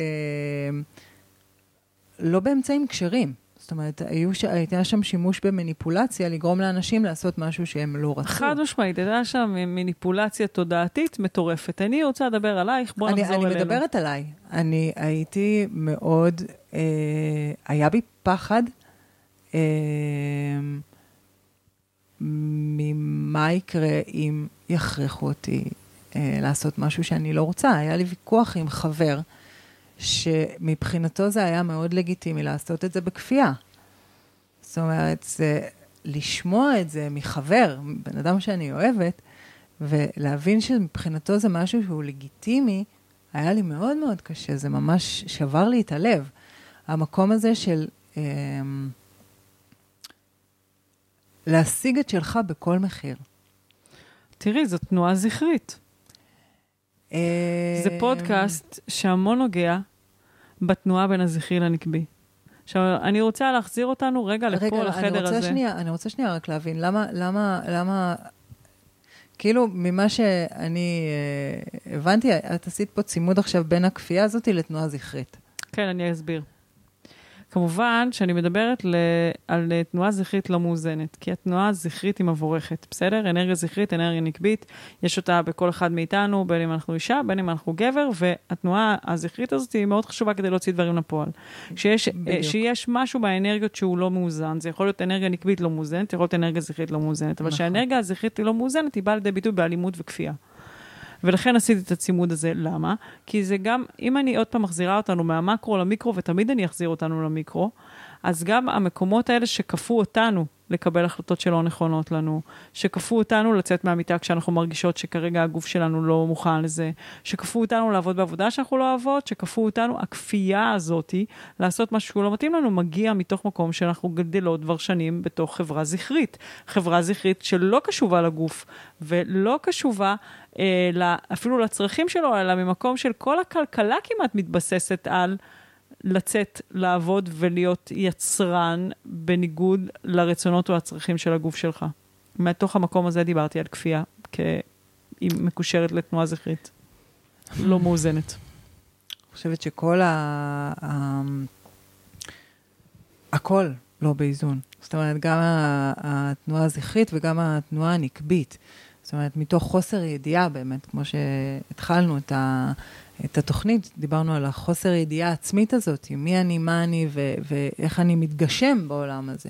ובשביל זה אני רוצה להחזיר אותך אלייך, למקום mm-hmm. הזה של מה גילית כשצלל פנימה, מה גילית שהתבוננת, מה גילית על עצמך? Um... מה גילית על התנועה שלך, מה גילית על הניהול האנרגטי שלך? ומה זה אפשר לך במפגש שלך עם העולם? Uh... גיליתי, מה זה אפשר לי? אני אתחיל מהסוף. זה אפשר לי להגיע, לפגוש את העולם מתוך מקום של אהבה עצמית. זאת אומרת, מתוך מקום שראה את עצמו במלוא עליבותו, המקום שבאמת הסכים להרגיש את כל ה... כל הבלע הזה, של, של החוסר אהבה וחוסר הערכה וחוסר... כל החוסרים, ברגע שהסכמתי לראות אותם ולהיות איתם ולהביא לשם את, ה, את הפרספקטיבה הגבוהה יותר אה, של, של באמת קבלה וחמלה ו, וחוסר הזדהות בעיקר, מתוך הזיהוי שהמחשבות האלה והתפיסות האלה הם תוצאה של עיוות, של התניה, של אה, התנהלות לא נכונה, אה, אז זה אפשר לי להביא... למצוא בתוכי מקום הרבה יותר רך, מקום הרבה יותר אוהב, מקום שמאפשר כנות, כנות בלתי מתפשרת קודם כל ביני לבין עצמי, ואחר כך מול העולם.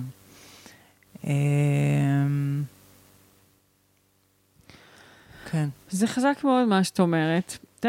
אני רוצה רגע להבין קצת יותר על הדגם הזה שלך. על הדגם? על הדגם. ה-Human Design מדבר על דגמים, כמו אפשר להגיד. אני קוראת לזה דגמים, אולי יש לזה שם אחר בשפה של ה-Human Design. הם קוראים כאילו... לזה vehicle, כלי ת... רכב. כלי רכב, טיפוסים. טיפוסים, כן. Uh, ואני manifestor generator, ואת אמרת שאת ספלינט, uh, uh, uh, איך אמרת? אמרת שאת פרוג'קטורית uh, ספלינט. כן. שאני לא מבינה כל כך בדגם הזה, אני רק יודעת שאני מגדלת, קיבלתי במתנה מה שנקרא מהבריאה פרוג'קטור, אני חוקרת את הדגם, כי אצלנו בבית כולם גנרטורים, בסדר? אני מנפסטור ג'נרטור, אבל כאילו כולם אצלנו גנרטורים, ואי אפשר לפספס גנרטור שהוא נכנס לחדר, כי זה כזה נורא רועש, מרעיש נורא. ו... אז אני, אז אני סקרנית אודות הדגם, אודות הפרוג'קטורים, אודות דגם פרוג'קטור. כן, ממש ככה. סקרנית אודות איך, איך, איך את חובה את החיים, איך חווית את החיים, או איך זה היה להיות בעולם שבו את בדגם שלך מסתובבת בעולם ולא מכירה את האנרגיה שלך. איך הייתה חוויית החיים? וואי, זה היה, זה היה, זו הייתה חוויה מקוננת. ההבנה של איך הכלי רכב שלי בנוי. זאת אומרת, ההבנה שהעילה שלי היא חודרת וסופגת. זה, זה היה לי מאוד חזק, כי, כי זה הסביר לי הרבה מאוד מפגשים שחוויתי אנרגטית, לא, לא בהכרח במילים, אלא שחוויתי שאני יותר מדי, שאני, שאני פולשת, שזה, שזה מרגיש אוף, כאילו שמישהו אומר משהו בפה, אבל האנרגיה מרגישה אחרת. כאילו את מזהה את הזיוף, כמו איזה רנטגן כזה. לגמרי. כאילו יש את מה שאנשים אומרים, אבל את רואה לתוכם. מרגישה, כן. מרגישה לתוכם. מרגישה, רואה. חובה את זה בגוף שלי. כן, כן, כן. זה עזר לי מאוד אה, להיות רגישה לרגישות של אחרים אליי.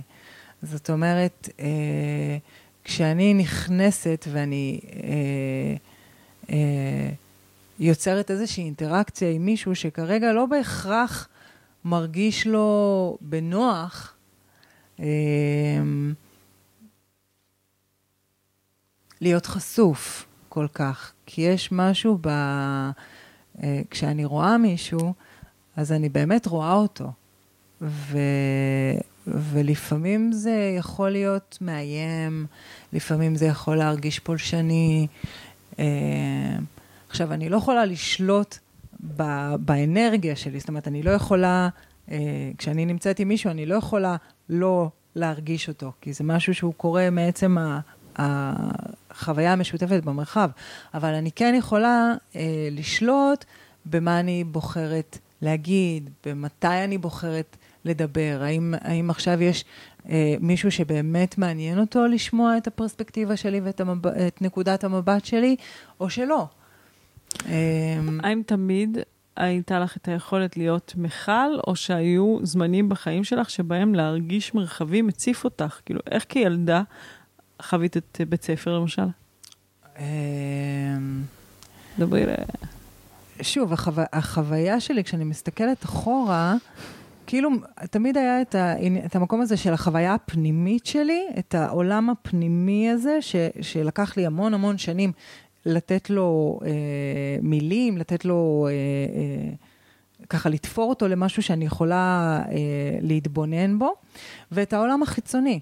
זאת אומרת, מבחוץ הייתי ילדה שמחה ו- ומקובלת, או נגיד, או היו לי את החברות שלי, זאת אומרת, אף פעם לא הייתי... אה, אה, תמיד הרגשתי אאוטסיידרית, תמיד הרגשתי לא שייכת, תמיד אה, מסתכלת על הדברים מבחוץ, ולא הבנתי למה.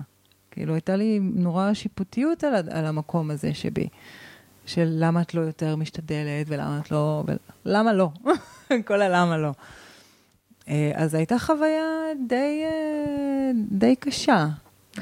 פנימית, כן? לא, לא, לא בחיצוני. והאם תמיד ידעת מה שלך ומה של אחרים, או שהיו רגעים שבהם כאילו העולם שלה בפנים והעולם שלה בחוץ תרבבו? לא, לא, לא, לא. בעיקר במערכות יחסים זוגיות. נגיד, העיצוב האנושי עזר לי מאוד במקום הזה של להבין איפה אני מתחילה ונגמרת, ואיפה האחר מתחיל ונגמר. כי, כי ברגע שהייתה לי איזושהי נקודה בתוכי לשבת בתוכה, בזמן שהמוח המותנה שלי היה כל כך אה, עסוק בסיפורים על זה, וסיפורים על זה, והתניות על זה, וכאילו, אה, ולפרש את זה. זאת אומרת, הייתה שם המון המון המון המון המון פעילות, שהיא הייתה די על פרש. כאילו, כי, זה... כי, כי הגוף עבר עכשיו משהו אחר. אוקיי, ו... ו... ו... הערבוב הזה עם האחר, בגלל שאני סופגת, ובגלל שאני קוראת אה, אה, ברצוני, או שלא ברצוני, אני קוראת את האנרגיה, לקח לי שנים ללמוד מה שלי ומה לא. אה, וזה, וזה... It's ongoing process, כאילו, זה, זה עדיין בתהליך של רגע. ההבחנה הזאת היא בין האובייקטיבי לסובייקטיבי, לשלי, לשלו, ל... איך זה עובד? באיזה עבודה את עושה כדי, לצורך העניין, לא יודע, את יכולה עכשיו להיכנס למסיבה חמישים שישים איש, תרגישי את האנרגיה של כולם, או שאת, או שאת יודעת אה, לשמור על עצמך? הייתי בהופעה של Guns N' Roses. כן. חמישים אלף איש. וואי, וואי, וואי. אה, זו הייתה חוויה מדהימה. כן. אה, כן. לא הלך קשה אנרגטית? היה לי עמוס, זאת אומרת, כי, כי זה אנרגיות שבכל זאת עוברות בתוכי, אבל יש לי את ה, יש לי את ה, את המעגל שלי, את נקודת האפס שלי לחזור אליה. יש לי אותי בתור עוגן, אז אני יכולה להיות בכל סיטואציה, ועדיין, זאת אומרת, גם אם אני טיפה זולגת, תמיד יש לי את המקום הזה, את נקודת האפס לחזור אליה. את יודעת, מקשיבות לנו נשים, שלא בטוח שיש להם את נקודת האמצע שלהם. אני יכולה להגיד לך שלקח לי באמת מלא זמן למצוא את נקודת האמצע שלי, ולהיות במקום כזה שכמו שאת מדברת עליו, המקום המעוגן הזה, איזה כוח יש במקום הזה. לגמרי. אבל מקשיבות הרבה אנשים שאין להם את המקום הזה. מה את ממליצה להם לעשות אם הם רוצות להתחיל למצוא את האמצע שלהם? אני חושבת שהצעד הראשון הוא להכיר באמת. זאת אומרת, כשאני הפסקתי לשקר לעצמי, והודיתי בכנות בכל מה שאני מרגישה, בכל מה שאני חושבת, טוב, לא טוב, מקובל, לא מקובל, פשוט באמת להיות כנה עם עצמי ו... ו- בלי הייתה תמיד בעירה פנימית כזו להגיע לאמת.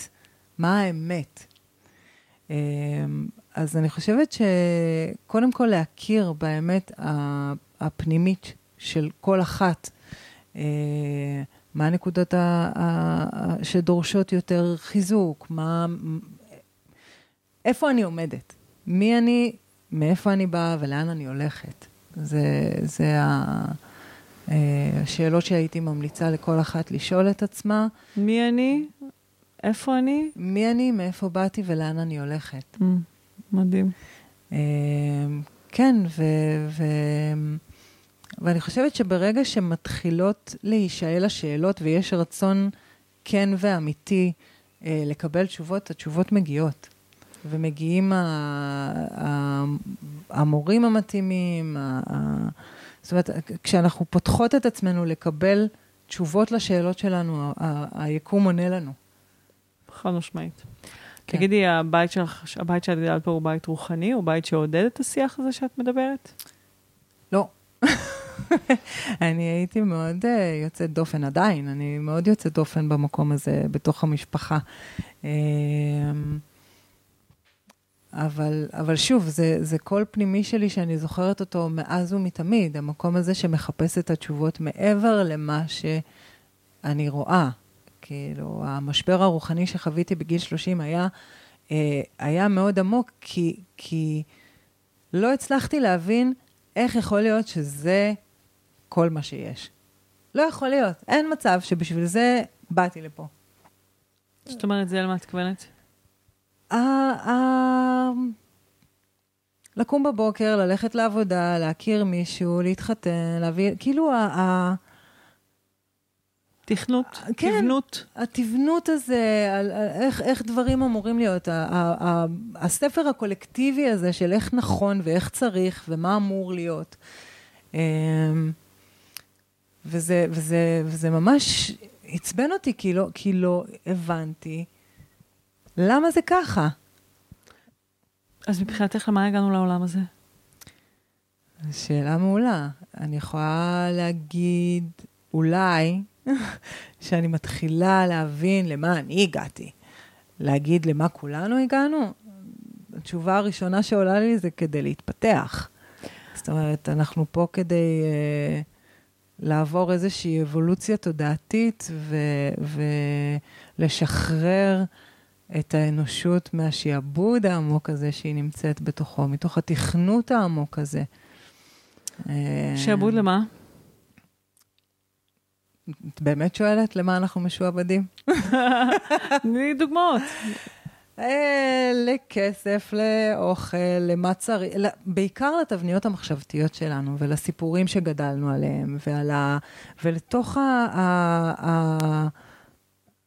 הנרטיב המאוד מאוד צר הזה, שאנחנו גדלים לתוכו, והוא כבר לא עובד. כבר לא עובד.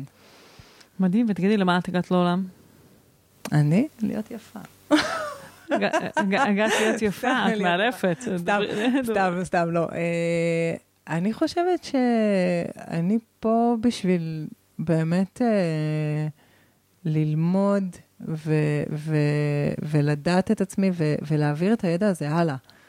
זאת אומרת, יש בי איזשהו אה, מקום כזה שבין אם אני רוצה ובין אם לא, אני מוצאת את עצמי כל הזמן מסבירה את הדברים האלה, שמבחינתי הם מאוד מאוד טריוויאליים, אבל אני מגלה שעבור אה, הרבה מאוד אנשים שאני מדברת איתם, זה, זה סינית. אה, ו- וכן, יש לי איזשהו רצון, ו- וגם אה, תחושת חובה מוסרית, של, של באמת... המון אנשים סובלים. זאת אומרת, בעיקר בתוך, בתוכם, בינם לבין עצמם, בניתוק הזה, בין החלקים שבהם. ואני פה, את יודעת, לעשות סדר, שזה נורא מצחיק, כי אחד מהדברים שאני גם עושה, זה אני עושה סדר בבתים. אני מגיעה לנשים הביתה, ואני עוזרת להם לעשות סדר. וואי, אולי תפתרי לי את התעלומה, יש לי שאלה שאני מסתובבת איתה, תכף אני אשאל אותך בחוץ, אולי תפתרי לי את התעלומה הזאת. אוקיי. ממש, יש משהו שאני כאילו מבינה שהוא מקור לבלגן, הוא מוקד, אבל אני לא מבינה איך לסדר אותו אחרת. אוקיי, אז אני אשמח לעזור לך, אבל עוד פעם, אני רק חוזרת למקום הזה שלה לעשות סדר. אז נגיד, בעולם הפיזי נורא נורא קל לי לראות איך דברים אמורים להיות, ואיך לסדר ככה. כאילו זה נורא קל לי, ואני עושה את זה באמת נורא נורא בקלות. והתמה הזאת של לעשות סדר עובדת גם במקום המנטלי. של לעזור לנשים ואנשים, גברים, לעשות סדר בראש, לעשות סדר בלב, לעשות, לעשות סדר. כדי שה, פותחת שה, שה, מה זה? כדי ש? כדי שהתנועה והזרימה יהיו, יהיו הרמונים, בינם לבין עצמם ומול הבחוץ. מדהים. תגידי, את גם פותחת מפות? אני פחות, לא, אני לא פותחת מפות, אני יותר עובדת עכשיו עם הטארות. שזה גם כן עולם, עולם תוכן מרתק לידיעה עצמית. זה כלי באמת אחד המיסטיים ואחד העוצמתיים כדי לדעת את עצמי ואת היקום, את הקיום. וואו. אז זה גם כן כלי שאני משתמשת בו, עדיין באיזשהו תהליך של חקירה וגילוי ולמידה. וכן, וצריך לעשות סדר. מדברים על סדר עולמי, אז אני אומרת סדר בעולמי. קודם כל. אנחנו ממש לקראת סיום, ויש עוד ממש כמה שאלות קטנות שהייתי רוצה לשאול אותך. אמרת בחוץ משהו והשארת אותי עם סימן שאלה בתוך הראש. אמרת שההיומן דיזיין מאפשר לי ללמוד את הלא עצמי. כן. למה התכוונת? המפה, אני, אני אדבר עליי, אוקיי? כאילו, אני יכולתי לראות, אה, זה פשוט מאפשר לראות את הדפוסים, אוקיי? כאילו, לראות איך אנרגיה נעה בצורה מסוימת, ויש לה תמה מסוימת, והמוח שלי כבר רגיל לפרש את התמות האלה, לפי ההתניות והסיפורים שהוא הרגיל את עצמו, אוקיי? אז היכולת להתבונן, קודם כל, עצם ההתבוננות מייצרת שינוי. אוקיי? אז אה, לראות איך אני פועלת כשאני רחוקה ממני, עזר לי להתקרב אליי. Mm, מדהים. זו, אה, זה ענה על השאלה? כן, כן, כן, ממש. uh, אני רוצה uh, לדבר על הכוכבית ששמתי, ואז אני אשאל אותך עוד uh, ממש כמה שאלות קצרות. אוקיי. שמתי כוכבית שדיברת על הדעת, uh, ואמרת, שאת בצורה נורא גורפת עם סימני קריאה, ואני מכירה את המקום הזה, גם אני שמתי אותם שם, שבעצם אה, הדת, אה, אה, כמו מלמד אותנו, אה, להתחבר למשהו שנמצא מחוץ לנו, ולא מאפשרת לנו, ל, לא, לא מתוך המקום של חיבור לעצמנו. ואני רוצה, באמת, אה, כאילו, אני מרגישה שיש איזשהו מקום של הגינות, mm-hmm. שרוצה להוסיף לאמירה הזאת, שהיא איזושהי הסתייגות, דווקא מתוך התנועה שלי, שהגיעה בדיוק מה, מהדעה הזאת. זאת אומרת, גם אני מתוך אה, המהות שלי כמרדנית, ולא אוהבת שמחליטים עליה, אה, אף אחד לא יגיד לי איך אני יכולה להתחבר לאלוהים. אני מכירה את החיבור שלי, ואני לא צריכה מתווכים. Mm-hmm. אבל, אני, אבל אני חושבת שזה לא הדת עשתה את זה. זאת אומרת, זה אנשים, זה תמיד אנשים, שרוצים לקחת שליטה על חומר, על ידע, על מטריה, נכון. כן? ו- והם... בעצם מנעו מאיתנו את החיבור האמיתי, כי אני בימים האחרונים שתפתי אותך בחוץ, קוראת בוקר בוקר את ברכות השחר ומתפללת. אני מוצאת שזה אה, מעורר בתוכי ידע, בדיוק כמו שאמרת, ידע הזה שהעבירו לנו בשרשרת, בשרשרת הדורית שלנו, mm-hmm. זה מעורר ב- בתוכי ידע, צפנים וקודים, זה כמו כאילו קיפלו את הידע לתוך התפילות האלה, וכשאני קוראת אותם, הידע מתעורר, וזה אפילו לא ברמה המודעת, זה נכנס איתי לתוך הלילה ולתוך החלומות שלי, ואני מתעוררת שיש לי בתוך התודעה מילים שמעדדות לי בשדה, ואני מבינה שהן מעוררות אצלי איזשהו פוטנציאל שמבקש להתעורר. אז היה לי חשוב להרחיב את הכוכבית הזאת, תראי, כדי קודם... לא לעשות עוול ל... לידע המדהים המקופל הזה, יש שם ידע מקופל מטורף, וקודים מטורפים. תראי, שוב, אני מרדנית בטבע שלי. בואי. וגם יש לי נטייה לעורר פרובוקציות לפעמים. אבל כשאני מדברת על דת, אני מדברת על כל, מבחינתי גם כסף הוא דת. אוקיי? גם ה-New Age הוא סוג של דת. זה כל, זה כל, אה, אה, איזושה, איזושהי מערכת אמונות שאנחנו... נותנים את הכוח שלנו. בדיוק, שאנחנו פועלים בתוכה בלי באמת החיבור הזה, קודם כל פנימה. כשאת אומרת שאת קמה ואת אה, אה, מתפללת ופוגשת את עצמך ועושה את הטקס שלך עם עצמך, יש שם את עצמך לפני הדבר הזה. אוקיי? וזה מה שעושה את כל ההבדל בעיניי. זאת אומרת, אני יכולה להיות אה, אדם מאמין, אבל אני אדם לפני. את מבינה למה אני מתכוונת? מאוד, זה... אני מאוד מתחברת לזה. אני, אני לא מאמינה בלשפוך את התינוק יחד עם המים. as a figure of speech. איזה אמירה קשה הדבר הזה. לא, לא, to spill the, the baby with the water. כאילו ש, כשאת... Uh, יש המון המון גופי ידע, מאוד עמוקים ומאוד uh, uh, מחברים, אבל העניין הוא שכל גופי הידע האלה הם כאן... במטרה לעזור לנו להכיר את עצמנו. נשארה לי כוכבית בתוך הראש. עוד פעם כוכבית? כן, כשאת אומרת, אני לא מאמינה ולשפוך את המים עם התינוק. את התינוק עם המים. את התינוק עם המים, מה את כמובן? זאת אומרת שלא צריך לזרוק את הכל. אוקיי? זאת אומרת שיש... כל מה שאנחנו לומדים פה, העניין הזה של בחירה, זה גם העניין של לדעת להבחין, to discern, לדעת מה נכון, מה לא נכון. זאת אומרת, גם בדעת, גם בכסף, גם בניו אייג', מה נכון מתוך כל הידע האינסופי הזה, איפה זה פוגש אותי, איפה אני מול הדבר הזה, איך, איך זה קורה בתוכי. הרעיון שאני, או האמת היא שלפני כל יציאה החוצה מתוכי, יש את, את זה שיוצא. את זה שנמצא פה, את זה שמחואה. הישות הזאת, אוקיי? לפני כל מפגש עם ישויות אה, אחרות, יש אותי. Mm-hmm. וזה משהו שלפעמים יכול ללכת לאיבוד ב, ב, בעולמות האלה. מדהים. אז כמה שאלות צרות. תגידי, מה המשמעות של השם שלך? שאאיה זה שם שהגיע אליי אחרי שחבר המליץ לי להוסיף שם.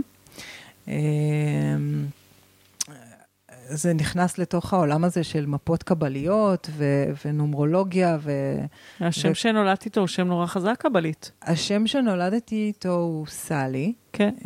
והוא מאוד חזק, אבל ה- יש את העניין, אני פחות מבינה בזה, אני, אני לא, לא אכנס יותר מדי לפרטים, כי באמת לא רוצה להגיד סתם, אבל יש את העניין של האור המקיף והאור הפנימי שלנו. וכשה... הסימנים של המזלות הם לא הרמוניים, או, אז, אז יכולים להיות, חוויית החיים יכולה להיחוות אחרת. אז חבר המליץ לי להוסיף שם כדי לאזן את ה... איך הם קראו לזה? את הקשת במקיף שלי עם הפנימי של הקרב שלי, אז הייתי צריכה להוסיף שור. בדיוק. אדמה, אדמה, חיבור לאדמה. היה לך מלא אור אלוהי, סאלי, זה שם חזק נורא. יש לי המון מים. יש לי המון מים, וזה מים מאוד עמוקים, והמים האלה צריכים אדמה. אז השאאיה בעצם הגיע out of nowhere, באמת, כאילו באותו ערב שהחבר המליץ, ישבתי עם, עם דביר, עם, ה, עם אבא של אבי ילדיי, מה שנקרא, ישבנו ו, ופתאום תוך כדי שיחה רנדומלית לחלוטין, שמעתי את, ה, את השם הזה בראש. ואז אמרתי לו, תגיד, מה זה שאאיה? שמעת את המילה הזאת פעם? הוא אמר לי, לא, לא שמעתי. אמרתי לו, נראה לי שזה השם שלי. ואז באמת הלכתי, חיפשתי, שאלתי דוקטור גוגל, מה זה? וזה העלה לי איזה דף כזה של, של באנגלית, שאאיה, והיה כתוב שם, God's gift, a gift from God, ו-worthy. ערך, כאילו? כן. Uh, gift of God. אמרתי, אוקיי, אז כנראה שזה זה השם. ואז בדקתי עם החבר, והוא באמת בדק לי את, ה, את, המס, את הערך המספרי, שזה מסתדר, וזה ישב בול, ו, ומאז אני עם השם הזה. ואני, החוויית חיים היא השתנתה מאוד. החוויה הפנימית. איזה חזק. מאוד. טוב, ממש שתי שאלות אחרונות. אז רוצה לשאול אותך, את יודעת, יושבות מקשיבות לנו נשים, ויכול להיות שיש חלק מהאנשים שמקשיבות לנו שלא ישמעו אותנו יותר לעולם, אומרות, יא, זה ידע איזוטרי, אני לא מתחברת לזה, אני לא מבינה את זה בכלל, וואלה, כל אחת כמו שהיא אומרת, הכל ממש ממש טוב. עם איזה מסר את רוצה לשאיר אותן?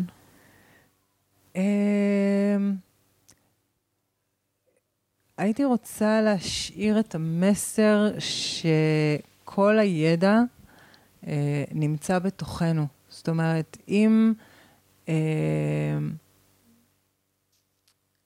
כן, הכל, הכל בנו, הכל נמצא בפנים, זאת אומרת, אין מה לצאת החוצה כדי אה, אה, להתחזק, כדי... אה, כן. מדהים. אה, לחזור פנימה, ולא משנה איפה את. אה. מקסים. ויש את אלה שמאזינות ואומרות, וואו, שיה, איזה ייצור יפיפה, איזה המזון הפראית, איזה אישה מעוררת השראה, איזה סנטר יציב יש לה, אני רוצה ללמוד ממנה עוד. עכשיו, עכשיו אני חייבת ללמוד ממנה עוד. איפה אפשר לשמוע עוד? אפשר קודם כל ליצור איתי קשר. אני, אני בעיקר מכוונת למפגשים אחד על אחד. זה האופן שבו אני מביאה את עצמי הכי טוב, ופוגשת את האחר רט. הכי טוב. אז אפשר למצוא אותי בפייסבוק, אפשר למצוא אותי באינסטגרם, יהיה קישורים כזה למטה, okay. ואפשר ליצור איתי קשר. אני, אני בן אדם מאוד נגיש. מדהים. Okay. אז אני רוצה לסכם את הפרק הזה לטובת מי שמאזינות לנו. אני אגיד שהוא פרק חזק מאוד שדיברנו בו על, על לדעת את עצמנו, ודיברנו פה על, על איך באמת... תוכנתנו, תובנתנו, איך המוח שלנו, יש לו התניות שבעצם מעטלות, מעטלות בנו וגורמות לנו לחיות חוויית חיים מאוד לא קשובה. אה, כמה, אה, כמה זה, זה תכנות קולקטיבי לחיות בתנועה הלא קשובה הזאת, וכמה גאולה, דרך אגב, מגיעה לחיים שלנו, אולי לא תאהבי את השימוש במילה גאולה, אבל כמה... כמה זה נעים להיות במקום שבו אנחנו לומדות את עצמנו ולומדות את האנרגיה שלנו ומבינות את התנועות הרגשיות והרוחניות שלנו ומבינות איך המוח שלנו עובד וכמה חירות זה מכניס לחיים שלנו להיות במקום שבאמת מבין איך אנחנו פועלות וכמה זה משפיע על המפגש שלנו עם הבחוץ ומאפשר לנו באמת לחיות, לחיות חוויית חיים שבה אנחנו מנוהלות מתוך איזשהו סנטר יציב. ודיברנו באמת על ה-Human Design ככלי שיכול לאפשר לנו להתבונן לתוך עצמנו, לרדת מהראש שלנו, להיכנס לתוך הגוף שלנו, ובאמת להתנהל מתוך תנועה שהיא יותר קשובה.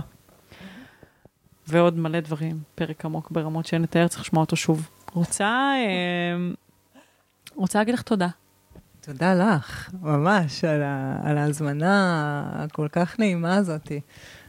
לבוא ולדבר, וגם, אתה יודע, זה גם עוד דרך, עוד מקום של לפגוש אותי ולדעת אותי, להתאמת עם הפחדים שלי, בחשיפה, בלדבר, בלהישמע מוזרה, עוד פעם, העניין הזה של החוויית חיים של המוזרות הזאת. אז תודה על ההזמנה להתמודד עם זה. איזה מדהימה, את בחדר הזה, אני חושבת שישבו מוזרות יותר ממך. אי אפשר לשמוע פה מוזרה. באמת, דיברו פה על כל כך הרבה דברים, אז כאילו, וולקאם, את שייכת כאן. כן, זה מרגיש ככה. אני שומעת שם ילד בוכה. אני גם, אני גם. אז זהו, אני אגיד לך, תודה רבה, תודה שבאת לפה, ואני שמחה שהייתה לי את ההזדמנות, שיש לי את ההזדמנות להכיר עוד ממך, שאני מסתכלת עלייך הרבה זמן מהצד ואומרת, מה זה היצור היפהפה הזה? ועכשיו אני, אפילו יצא לי להכיר עוד, אז תודה על זה. תודה לך, נעים לי איתך ועם המרחב הזה, ואני חושבת שזה מבורך, ושכוייך. ותודה רבה לכן, תודה על יחד, תודה על עוד פרק מהמם של מאישה לאישה. אם אהבתן אותו, בבקשה שתפו אותו, כדי שהוא יגיע לכמה שיותר אה, נשים, או למי שזקוקה לזה. שתפו תובנות, שתפו מה לקחתם מהפרק הזה, ותייגו אותנו בסטורי, ונתראה כאן בפרק הבא. ביי.